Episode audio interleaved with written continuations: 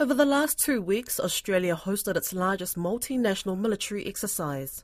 Between 30,000 and 35,000 personnel from 13 nations participated in Operation Talisman Sabre, which concluded last Friday, 4th of August. US and Australian officials say part of the exercise is preparing their forces against the threats of aggression from the People's Republic of China. Fina Fonua has more. Somewhere in the harsh tranquility of the Australian bush, a unit of Tongan soldiers have spotted an enemy force. Their commander calls out a maneuver, and a fierce battle ensues.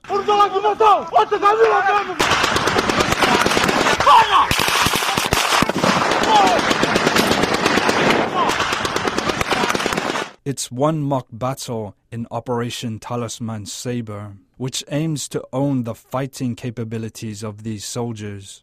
According to the Australian Army, they've been training this Tongan unit how to seek and destroy enemy tanks.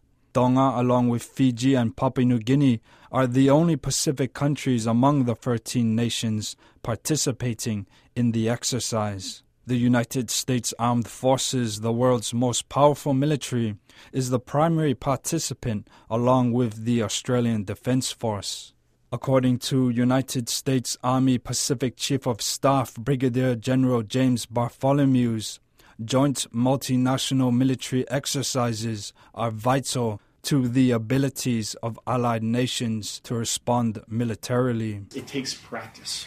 The only way uh, to use a, a, basic athletic term, you don't just go on the field and play football. You don't just you, you, you don't just talk about it or look at a PowerPoint and say do it you have to physically get out there, you have to get dirty, and you have to exercise muscles to do it. We learn through reps and sets we do this. And oh, by the way, that's how our adversary is doing it right now. We're studying how, how the pacing challenge of the PLA is, is they are rehearsing as well. And so we have to consider this. The acronym PLA, as mentioned by Brigadier General Bartholomees, stands for People's Liberation Army, the military of China, which boasts over 2 million personnel the largest in the world.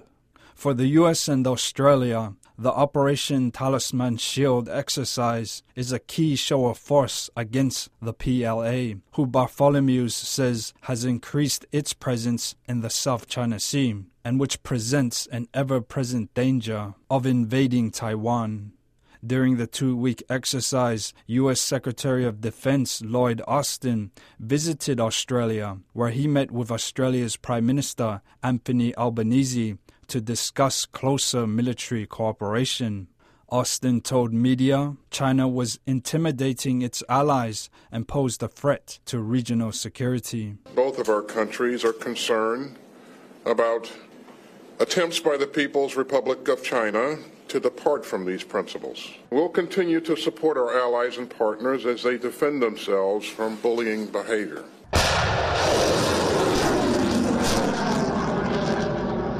That's the sound of anti ship missiles being fired by Japanese units participating in the exercise.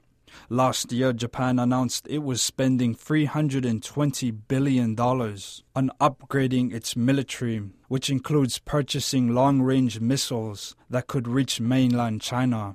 It's infuriated the PRC and North Korea, who accuse Japan of reviving its imperial past.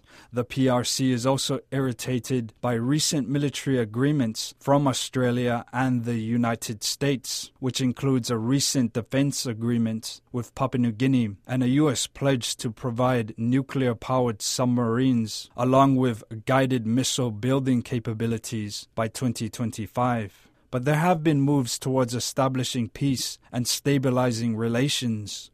Last week, Australia Foreign Minister Penny Wong announced the lifting of barley sanctions against China, and Prime Minister Anthony Albanese hinted in Parliament that a meeting could occur between him and Xi Jinping ahead of the G20 meeting next month. It is in Australia's interest to have a stable bilateral relationship with China. And we made it very clear that we were open to dialogue.